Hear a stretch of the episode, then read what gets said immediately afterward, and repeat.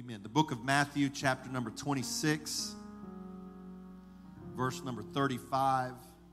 I'm sorry, 36. Matthew 26, 36 through 45. Then cometh Jesus with them unto a place called Gethsemane, and said unto the disciples, Sit ye here while I go and pray yonder.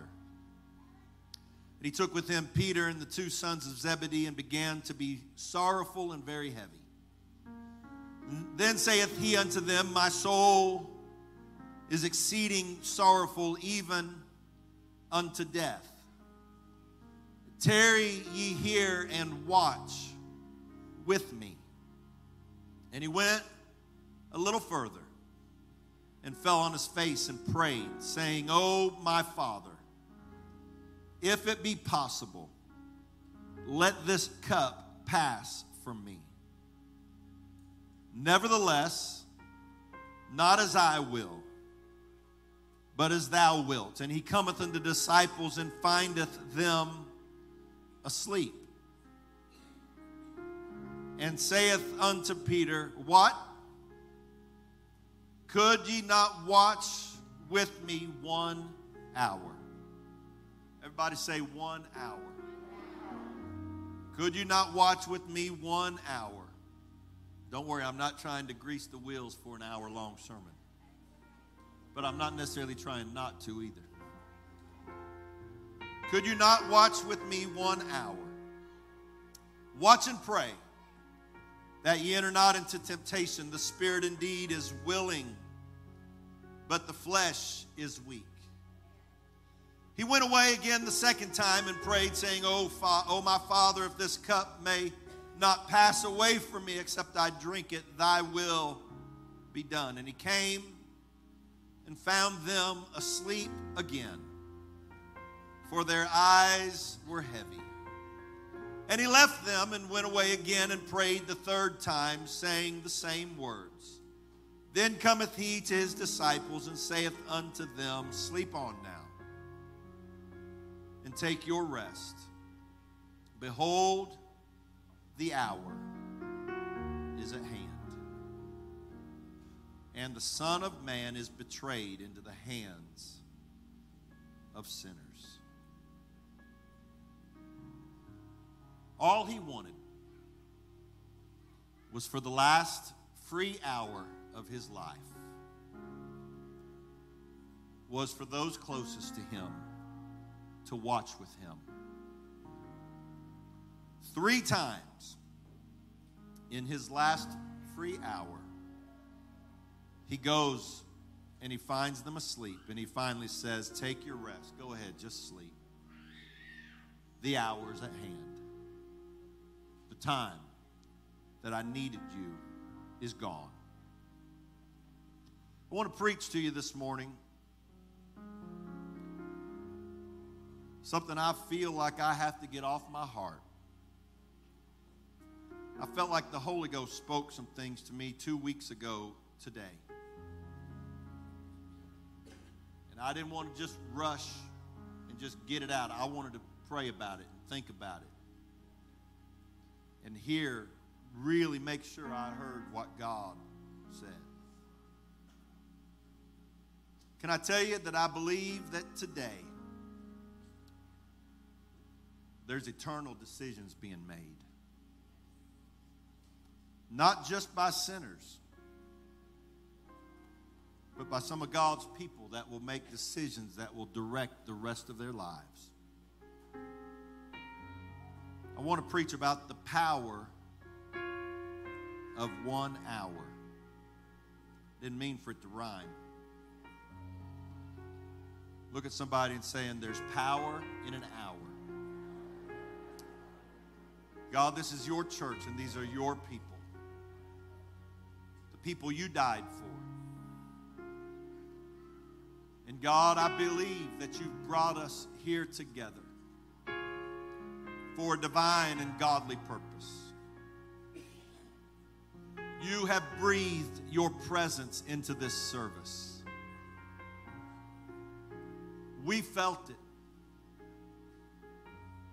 We know it. And so, God, your presence is here for purpose. And so, God, I pray that you would anoint me to preach, anoint ears to hear. God, I pray most of all that you would relieve me of this burden this morning. Help me to obey you, God. Help me, Lord Jesus, to speak into somebody's life something that can alter their destiny. I'm praying for your mercy and your grace and your love, not for your judgment. So, God, I pray, have your way here today and do it in Jesus' name.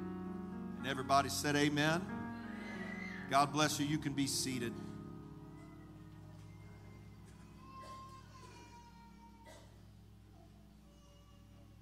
According to a website that you can put in your birthday, and it will tell you how long you've been alive. This is my 18,841st day on this earth. 18,841 days is 452,184 hours. It's a lot of hours to live. One hour out of 452,184 is such a small percentage of my life that it is statistically insignificant. One hour.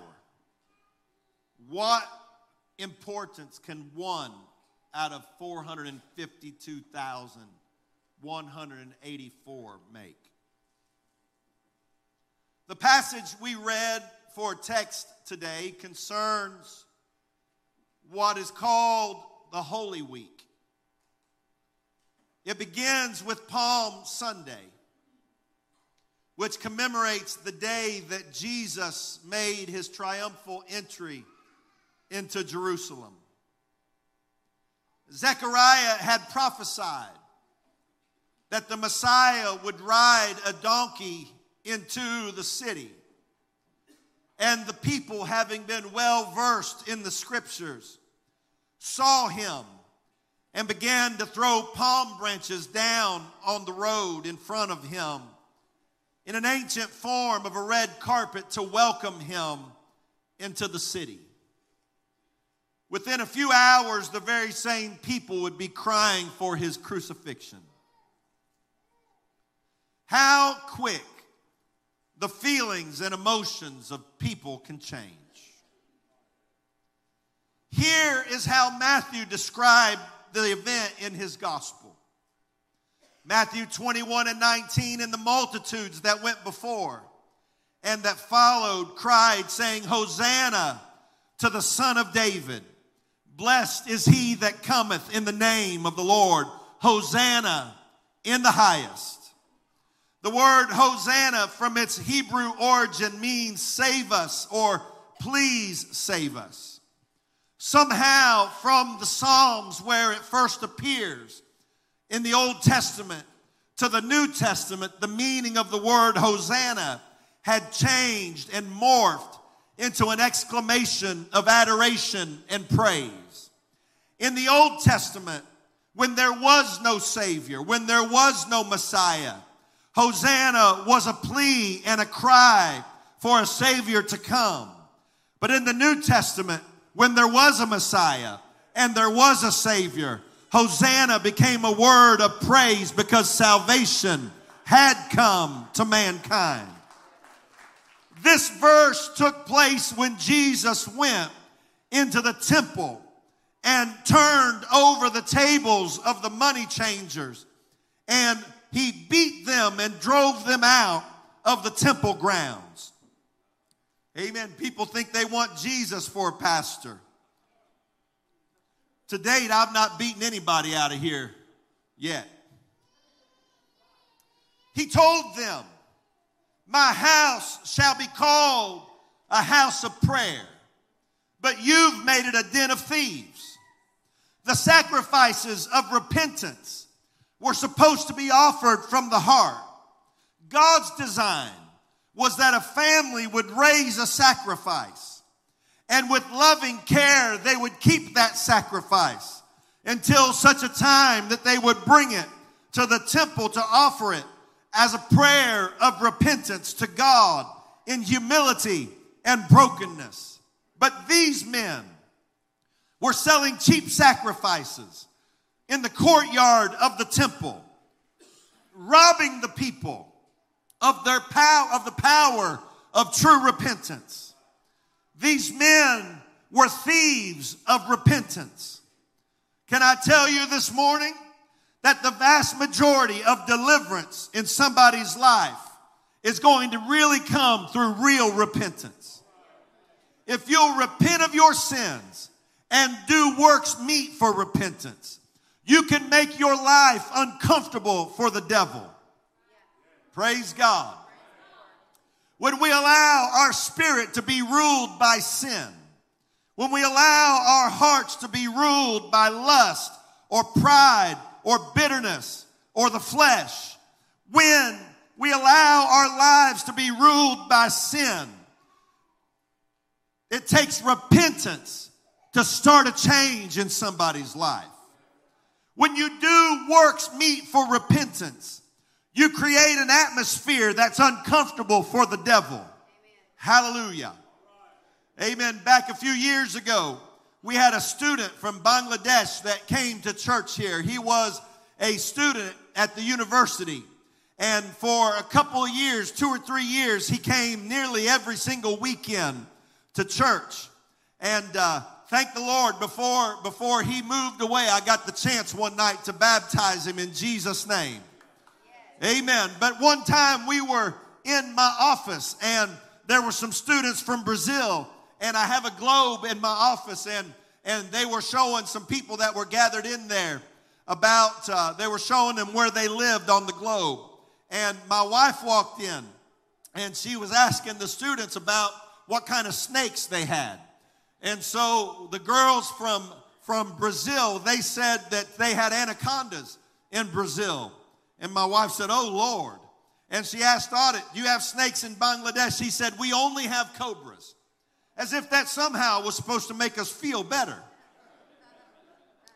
She said, What? Cobras?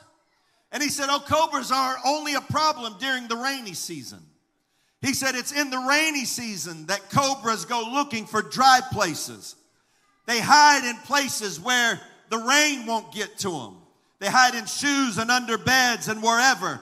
He said, Because the cobras don't like the rain, cobras aren't a problem unless it rains. Amen. Rain makes the cobra uncomfortable. Can I tell you that repentance makes the serpent, the devil, uncomfortable? The rain of the Holy Ghost makes the devil uncomfortable. Can I tell you that the devil goes looking for dry places so he can get comfortable? And if your worship is dry, he'll find comfort. If your prayer is dry, he'll find comfort. If your praise is dry, he'll find comfort.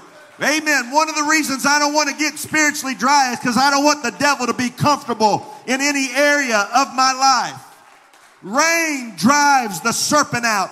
We ought to pray, God, let the Holy Ghost rain down in Bethlehem today to drive that serpent out of somebody's spirit, out of their mind, out of their heart. I want to make my life as uncomfortable for the devil as I possibly can. Amen. And so these money changers, they were selling these cheap sacrifices to make repentance as easy as possible with as little sacrifice as necessary. The motivation of the money changers was not to provide for worship and repentance, but to make a monetary profit off of selling cheap sacrifices. They exchanged money. They did so by dishonest methods, robbing the people. They would take a coin and they would shave the edges of the coin, keeping some of the silver or the gold back for themselves. And so when they gave a coin back in change to somebody, it wasn't really worth what face value was. And they would collect the shavings off those coins and they would, they would then melt it down and make their own coins. And they were, they were getting themselves rich off ripping people off when the people were coming to sacrifice. And they were stealing from God's people. And so their motive for being in the house of God was not at all towards God, but it was for themselves. And Jesus saw that and turned the tables over and drove them out in, of the courtyard, cleansing the temple of their worldly motives. And after the church was cleansed, miracles began to happen. Amen. Verse 14 of Matthew 21. Immediately after, he drove out the money changers. The Bible said, and the blind and the lame came to him in the temple and he healed them. Can I, can I tell you that I still contend that when the church gets sin out of our heart, that it opens the flow for miracles to happen in the house of God. Amen. I wish somebody'd say, Praise the Lord. That when we get our hearts right with God, it opens a, a pathway for the supernatural to happen. Can I tell you, if there would be some real repentance in the heart of people, there would be miracles that would begin to break loose in some of your families, in your homes, in your marriages, in your children. Amen. Because it's the power and the value of repentance. I contend that miracles are going to happen here. Can I tell you, there's always room for sinners in the house of God. Amen. People with issues and problems, regardless of who they are or where they're from. The church is open to people who need God. But Jesus' problem was not with the sinner, the unchurched who did not know any better. His problem was with the ones who knew better but were living an ungodly life. When the church lives right, miracles happen. Oh, hallelujah. If I was Brother David Poole, I said, You're not helping me. And so Holy Week progresses through the Last Supper until we find Jesus in the Garden of Gethsemane. He had taken his disciples to the gate of the garden. By this time, Judas had already gone out to betray him.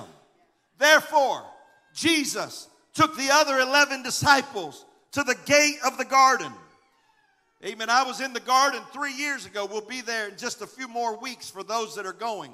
When I was in the garden, they still have olive trees in the garden that, that Jesus had walked under that are, that are thousands of years old. And they had just, they had just trimmed those, uh, those trees in the garden as they had these stacks of olive limbs that they had trimmed off those trees. And the, the guy said anybody could take them if they wanted. So I took a handful of those olive leaves and I put them down in my backpack. And, uh, and, and they stayed in my backpack for about nine months until I went to cleaning out my backpack and all those leaves were crumbled in the bottom. It looked like I had marijuana stashed in my backpack. I bought a new backpack before my next trip.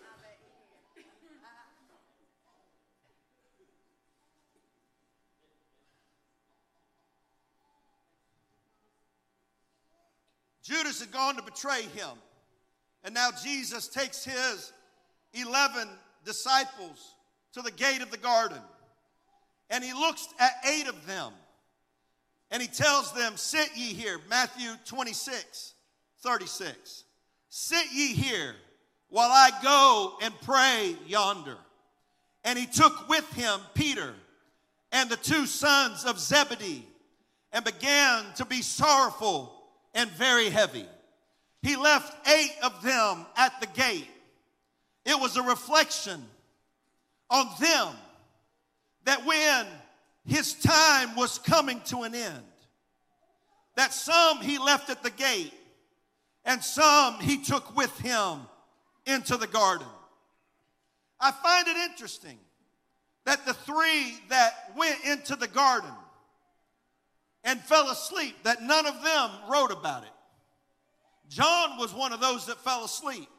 But he didn't write about falling asleep. He wrote about what happened in the garden, but he didn't say anything about falling asleep. Peter, James, and John, none of them ever wrote about falling asleep. It was Matthew and Mark that told on them. My question is how did they know? When they were left at the gate, how did they know that Peter and James and John had fallen asleep? My one, what I wonder is if maybe somebody didn't say just stay at the gate. That they thought if they're going on, I'm going to go. And so they sneak their way through to find out, and they see as Jesus rebukes them. Can I tell you that if you get left behind, it's going to be because you made decisions to be left behind. If you don't go to his presence, it's because you stayed at the gate. But can I tell you that there is opportunity today for anyone who wants to to get as close to Jesus as you possibly can. He has a soft spot for people who love his presence enough to go a little bit further to find him. To say, God, I don't want to be left out of what you're doing here today. He still has a soft spot for people who love his presence. And so we find them in the Garden of Gethsemane. Gethsemane, as I've told you, is a garden that has these olive trees. The word Gethsemane means an olive press. It was where they would take the olives and they would press them and they would get the oil out of them. Olive oil was the chief export and it was essential to the operation of the temple. It was the oil that was used for all of the anointing. It was this oil press that the anointing was pressed out of the olives and taken to the house of God to fill the lamps, to anoint the priests. And here is Jesus in the oil press, coming to his reckoning with God. Here he is coming to the very end, the last few moments of his freedom. One hour was all that he had left before his arrest, his beating, and his crucifixion. And in verse number 38 of Matthew 26, then saith he unto them, My soul is exceeding sorrowful, even unto death. Tarry ye here and watch with me. I need you. I'm coming to the very end. I'm running out of time. If my mission is going to be completed, I need somebody to be with me. And on this dark spring night, Jesus needed somebody to stay with him. After all he had done for others, now he needed somebody to be with him.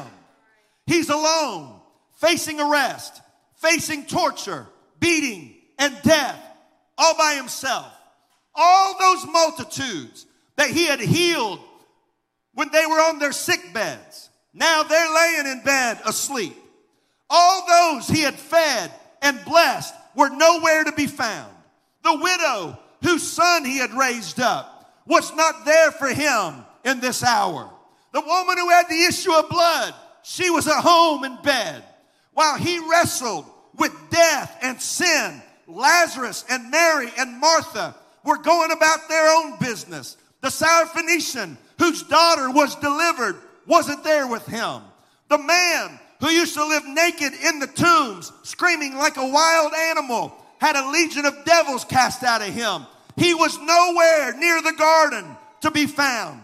Jairus, whose daughter had been raised from the dead, was probably at home in the room right next to the room of his daughter, sleeping soundly. The man whose demon possessed son used to throw himself in the fire and then into the water. Not even one of them were there with Jesus. None of them were there at this moment of time. He said, My soul is exceeding sorrowful. The cumulative burden of all the sins of all time were now upon him. From the first bite of the forbidden fruit in the garden by Eve and the first murder by Cain all the way until whatever's happened today in 2023, we're being pressed upon him. The crushing weight of every lie that would ever be told, every robbery ever committed, every act of adultery, every commission of sin, every murder, every terrorist attack, every rape, every molestation, everything that all mankind would ever do was getting ready to be laid on him. He who knew no sin was about to be made sin for us. The curse that started in the Garden of Eden was coming to him in the Garden of Gethsemane. The oil was about to be pressed out of him. He was in the press, and great drops like blood came out of his brow. The anointing that would save the world was being squeezed out of him. Hebrews 12 and 3. For consider him that endured such contradiction of sinners against himself, lest you be wearied in your mind.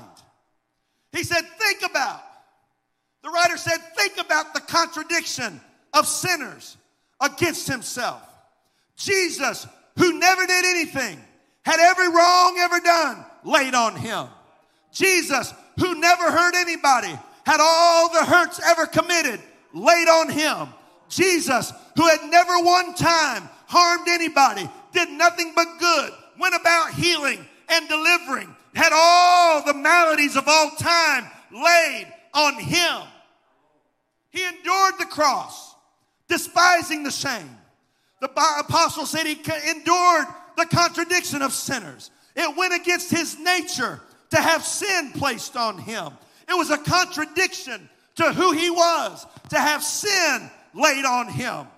I contend that the worst part of the cross was not the nails, it was not the crown of thorns, it was not the dying, but the worst part of the cross was that Jesus, the sinless one, had to carry the sins of every one of us on him. Oh, God, help me this morning. God, help me this morning. Oh God, I pray you help me preach what I feel this morning. Church, sometimes I come in here and I tell jokes and I try to get you all hyped up and you say amen. But you have to let me express my burden this morning and you have to let me preach to you that Jesus was coming to grips with sin all alone and all he asked was that his three closest disciples would spend one hour sitting with him during the worst moment of his life. He had been spending almost every hour of every day with these men for three years. They had forsaken all to follow him. They left their family businesses. One had missed his father's funeral.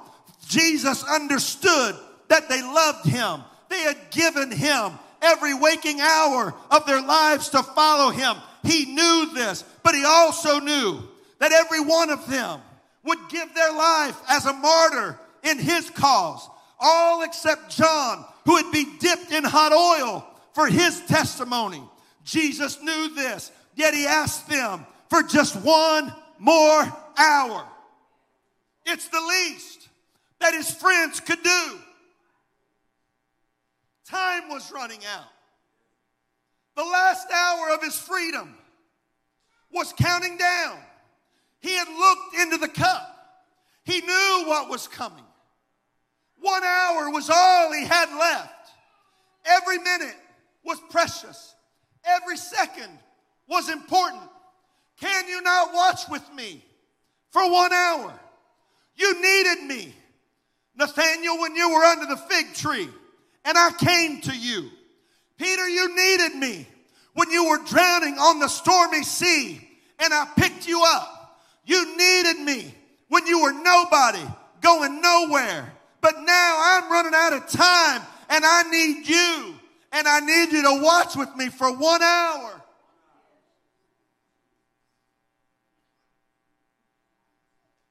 I'm running out of time. Just stir yourself for one last hour. Is it too much trouble while I'm fighting for the salvation of the world? for you to wake yourself for just 60 minutes. He knew they were tired. He understood they were weary. But he also knew that it was the last hour that they got to spend with him alive on this earth. 3,600 seconds ticking down before Roman soldiers seized him. He had lived somewhere around 286,000 hours. Again, one hour was statistically insignificant. But now, it's not just any hour, it's the final hour. He knew that very soon a Roman soldier was going to grab a whip, a cat of nine tails, and rip the flesh off of his back. He knew very soon a crown of thorns would be pressed into his flesh and blood would stream down his forehead. In a little bit, Roman soldiers would punch his face, beat him until he was unrecognizable and nearly unconscious. One random random hour doesn't statistically mean much, but if it's your final hour, it means everything in the world. What can happen in one hour? Matthew 26 39, he went a little further fell on his face and prayed, saying, Oh, my Father, if it be possible, let this cup pass from me. Nevertheless, not as I will, but as thou wilt. He's wrestling with his flesh. Jesus did not want to be beaten. He did not want to feel nails pierce his skin. He did not want to die on a cross over six long hours. But he understood this is why I came. This is why I'm here. And the minutes and the seconds ticked by while his disciples lay there. Verse 40 and 41 He cometh to the disciples and findeth them asleep and saith unto Peter, What? Could ye not watch with me one hour? Watch and pray that ye enter not into temptation. Now, my question is why did he single out Peter? Why didn't he say James? James was there. Why didn't he say John? John was there. The reason I believe he said Peter wasn't just a matter of a little bit. Peter was going to have the opportunity to claim him, and Peter would deny him three times in that night. And he looked at Peter if you can't watch with me for one hour, you can't talk yourself. You can't make yourself agree that I'm that you follow me. If you can't stay awake for one hour when the pressure comes and the heat comes, you're going to deny me before man. And so he says, Can you not watch one hour? Watch and pray that you enter not into temptation. In just a minute, Peter, in just a little bit, you're going to be faced with an opportunity to deny me, and you're going to have to make a choice. And if you can't stay awake for one hour, you're not going to have the strength.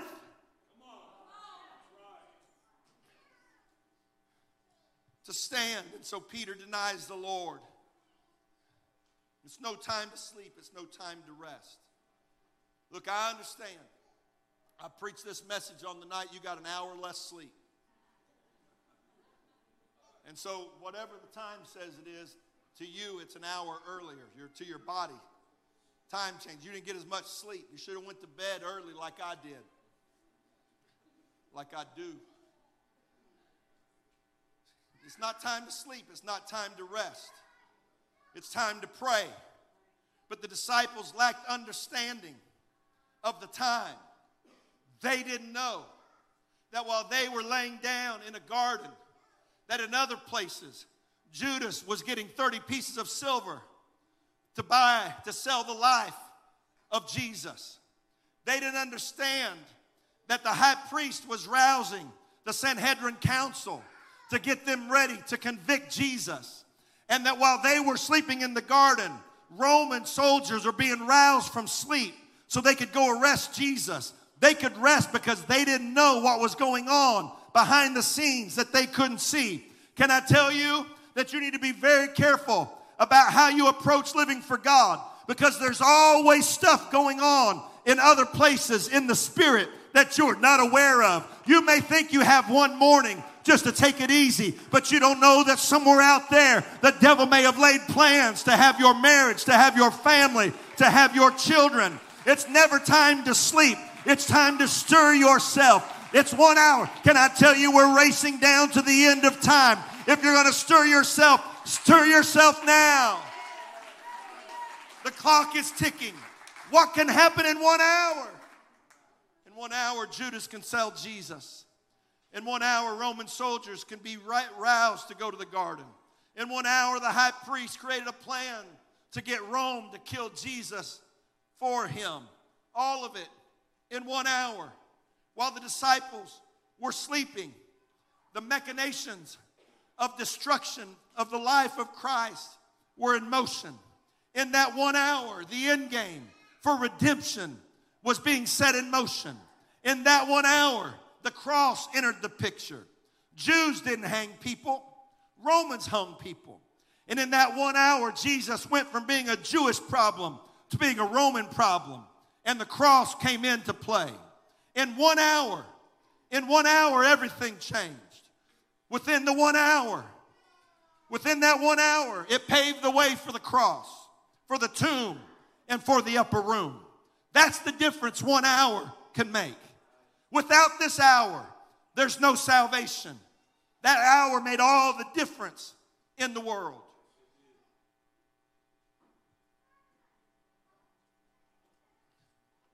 I'm not the Lord, so I'm not going to ask you for an hour, but can you give me 10 good minutes? Please.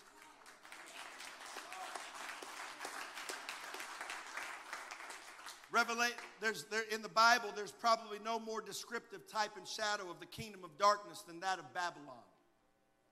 Revelation 18, 16 talks about Babylon. In verse 16, it says, saying, Alas, alas, the great city that was clothed in fine linen and purple and scarlet and decked with gold and precious stones and pearls.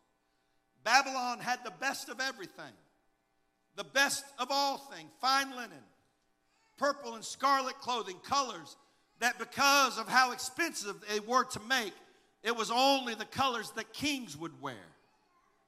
Decked with gold, precious stones, and pearls, covered in jewelry, Babylon had everything.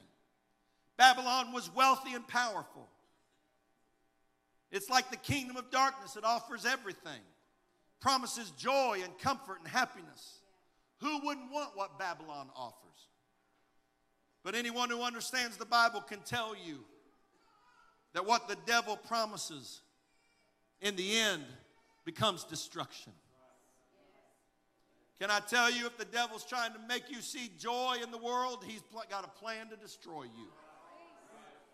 If he's showing you all the joys and all the riches of the world, there's a plan laid for your soul. It promises everything verse number eight, 17 of Revelation 18. Notice this phrase, for in one hour, everybody say one hour, one hour. so great riches is come to naught. Every shipmaster and all the company and ships and sailors, as many as trade by sea, stood afar off. Everything you ever had, Babylon, is gone in one hour.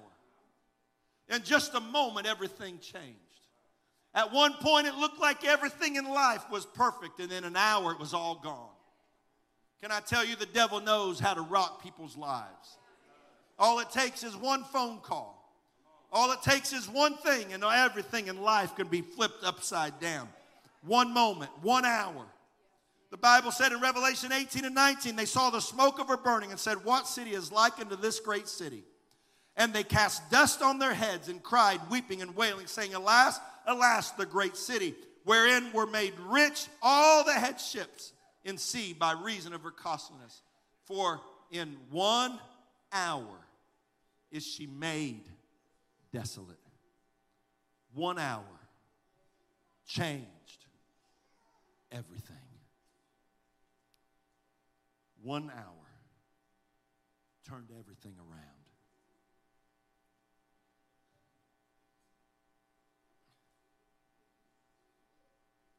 Last year, I had the privilege of preaching in a women's prison in another state. a few hundred inmates. There's one particular inmate there that caught the attention of our group. One of the nicest, most helpful people you'll ever meet.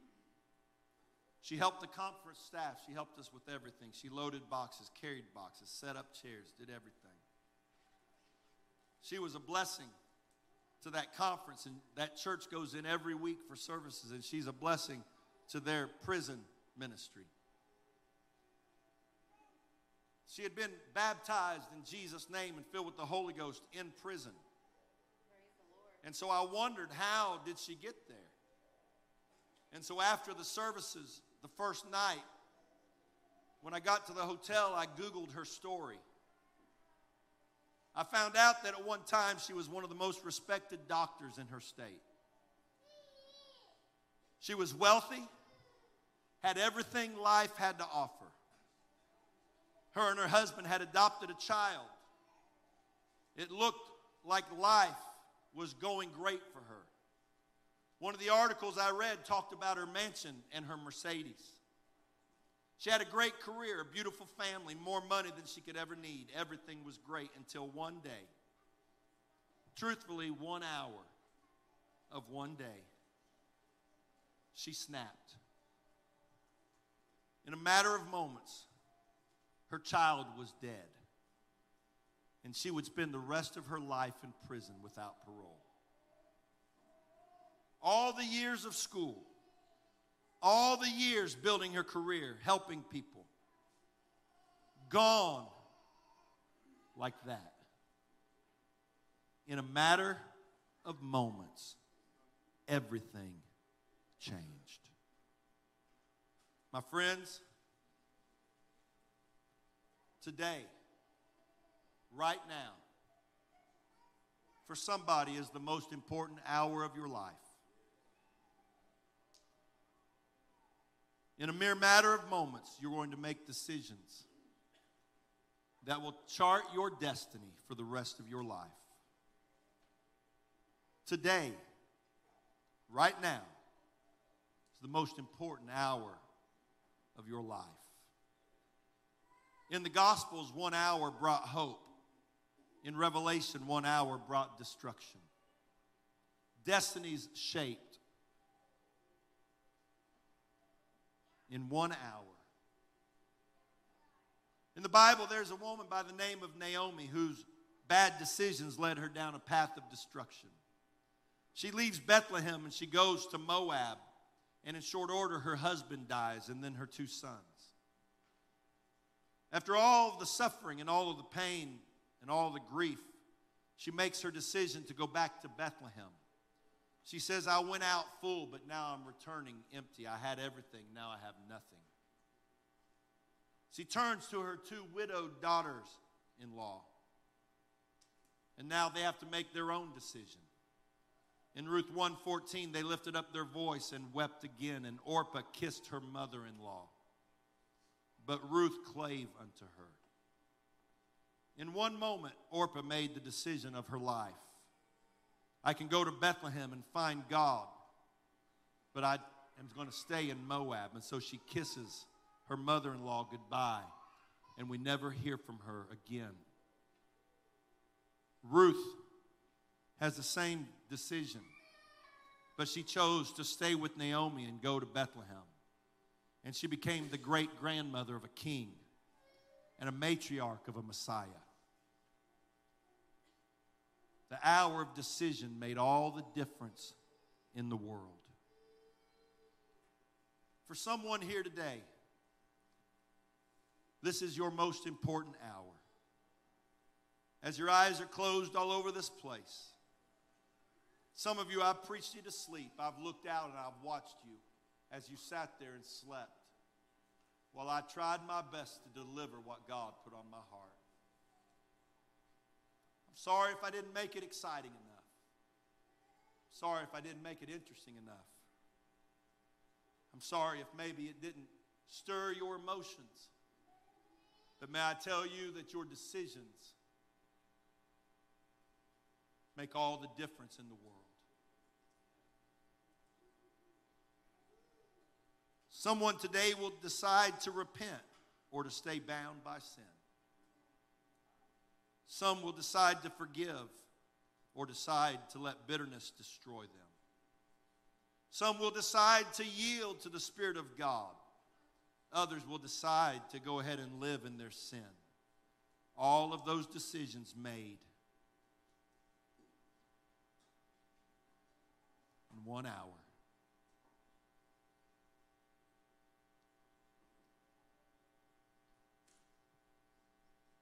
Oh, the value of a moment in God.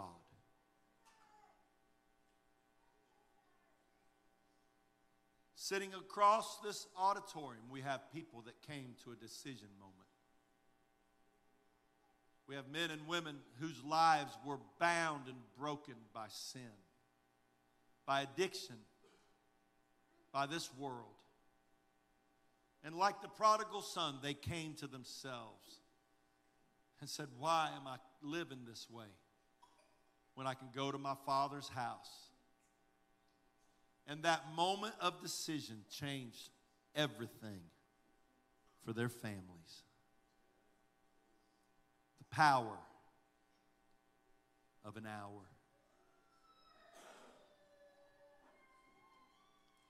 Everything can change in one moment as your eyes are closed all over this place. The Lord began to deal with me two weeks ago this morning.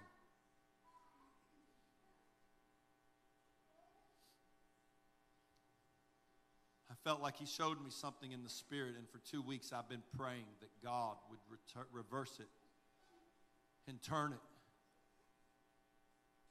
That there were some people who were heading down a path that in the end was going to destroy them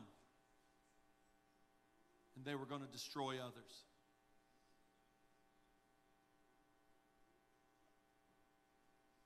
I don't feel like God showed it to me just so I had to see it and live with it. I believe He showed it to me because He wants to change it and alter it. He wants somebody to find their moment of repentance today. He wants somebody to come to that decision point. Like Ruth did. When one went one way, she went the other. This moment of time can make all the difference in the world. I wonder if I have any intercessors praying that God would stir somebody's soul today. I wonder if anybody could pray that an anointing from heaven would begin to move in this place.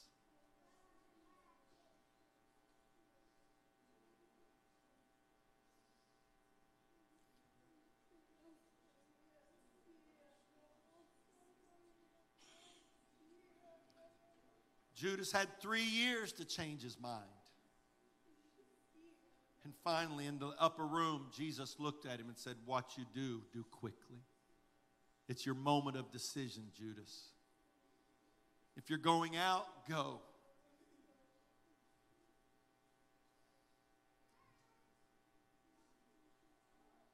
One more time, he reached for him. Lord, in Jesus' name, I don't know exactly who I'm preaching to this morning.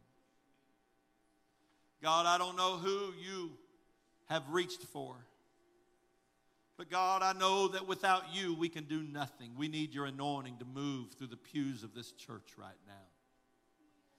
God, on the men and women, the young men, young women, young people, and children of this church. God, to impress on us the power of a moment. To impress on us, God, how important our decisions are. That every decision be made with eternity in mind. That every decision be made with heaven in mind. And that every decision be made with hell in mind. One hour that can change everything. Can I tell you? Your marriage can get better it can fall apart. Your children can pray through or backslide. You can get on fire for God or you can fall into the abyss of spiritual coldness and death. And it all comes from decisions made in a moment. In just a minute, I'm going to ask you to stand. And when I ask you to stand, I'm going to open the altar, and immediately I'm going to ask you to come to the altar if you feel like God's dealing with your heart. But just a minute, I need somebody to help me pray all over this place. You know I don't like preaching this way.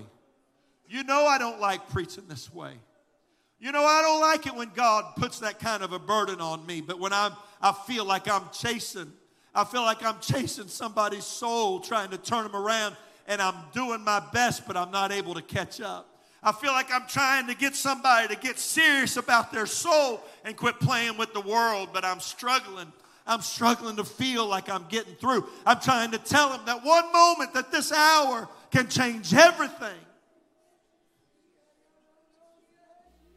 Come on, let's pray all over this place. All over this house, let's pray. From the front to the back and the left to the right. God, have your way, Lord. God, have your way this morning. God, stir the soul. Come on, let's pray. I need somebody to help me pray. There's eternal decisions being formed in people's mind. The devil is trying his best to destroy, but God is here in mercy and grace to restore and to save and to set free. In the name of Jesus.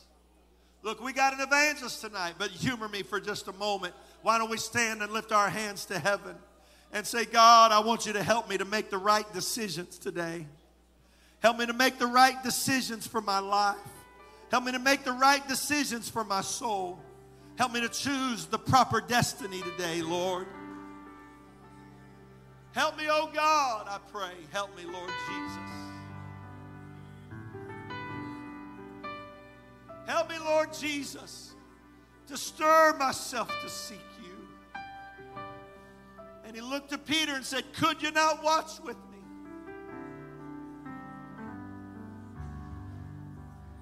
Could you not stay with me for that decision moment? Watch and pray that you enter not into temptation. The spirit indeed is willing, but the flesh is weak. Somebody needs to bring their flesh to the altar right now. Somebody needs to bring their flesh to the altar right now. If I preach to you and you know you're in a battle for your soul, you ought to come right now. If you know that the devil's been trying his best to get you, but you know that God is reaching for you right now. Why don't you come? Make your decision. It's the power of a moment, it's the power of your time. Oh God, I pour myself out. I pour myself out at this altar. I pour out my soul, God. I ask you, God, to cleanse me. Come on, you ought to talk to Him. He's here. Somebody needs to be baptized in Jesus' name today. Somebody needs to repent right now. Somebody needs to walk away from temptation. Come on, you ought to open your mouth and you ought to call on heaven. God, I need a fresh anointing of the Holy Ghost. God, I need a fresh baptism. I need a fresh desire, God. I need you to stir me, Lord Jesus. Help me not to be asleep, Lord, when that moment comes. When my hour of decision comes. Help me not to be asleep. Oh, thank you, Jesus. Thank you, Lord Jesus. Thank you, Lord Jesus. Thank you, Lord Jesus. Oh, God. If it's not you I preach to, you ought to begin to pray for a family member that you know is in the clutches and they need God to move. Oh, Jesus. Come on, there's a move of the Spirit here for somebody. There's a move of the Holy Ghost here. Mercy and grace of God has come in this place. Oh, thank you, Lord Jesus. Thank you, Lord Jesus. Thank you, Lord Jesus. Thank you, God. Thank you, God.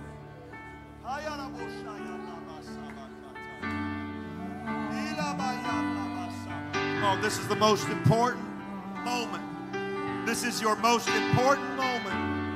This is your most important time. Oh God, I'm making my decision. Somebody ought to repent right now. God, help me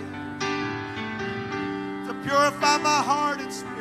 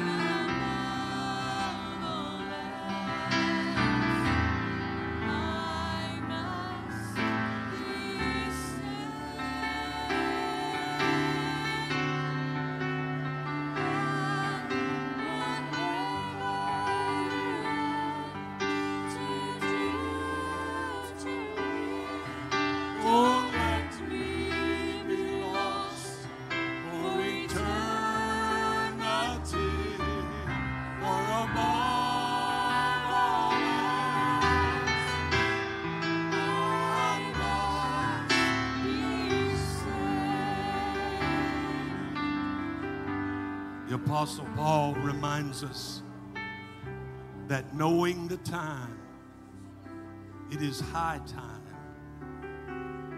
that we awake out of sleep. For now, everybody say now, is our salvation nearer than when we believed. Believing is just the first step in this journey to salvation. Once we believed, then obedience comes into effect. If we believe that Jesus is coming soon, if we believe the gospel is the death, burial, and resurrection of Jesus, it's time to obey. We die out to sin and repentance. We're buried with Him in water baptism in the name of Jesus and resurrected to walk in newness of life. Don't stop short in your journey. Every time somebody stopped along the journey, they performed or, or, or created a denomination. But we know that God's got one church. And when we obey this gospel, and I'm going to say, even after you get the Holy Ghost, it's not over yet. But he that endureth unto the end, the same shall be saved. Has anybody got a made up mind today? I'm going to endure. Praise the Lord. I believe we've already got some folks that are going to be baptized, receiving the Holy Ghost. God's doing a great thing here today. And if we get a determination, I thank God for a pastor that will preach the burden God has laid on his heart. It's not always easy. It's easier to preach something that gets everybody up shouting and running around the church. But I'm telling you, we can shout in heaven too if we can get there. But we've got to make it first. It's not over yet. The warning that David spoke was, Oh Lord, don't let me sleep the sleep of death. Awaken me, lest I sleep the sleep of death. Why don't you turn over to your neighbor and shake their hand and say, Let's wake up. It's closer than it's ever been. Now is the day of salvation. Now is accepted time.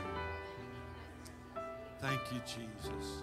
If you're here this morning and you haven't been baptized in Jesus' name, why don't you walk up here and say, Brother Carson, I want to be getting baptized. Or find somebody near you and say, I'm ready to get baptized. Let's see somebody obey this gospel today in Jesus' name. Father, we thank you for what you've done. We thank you for the word of God.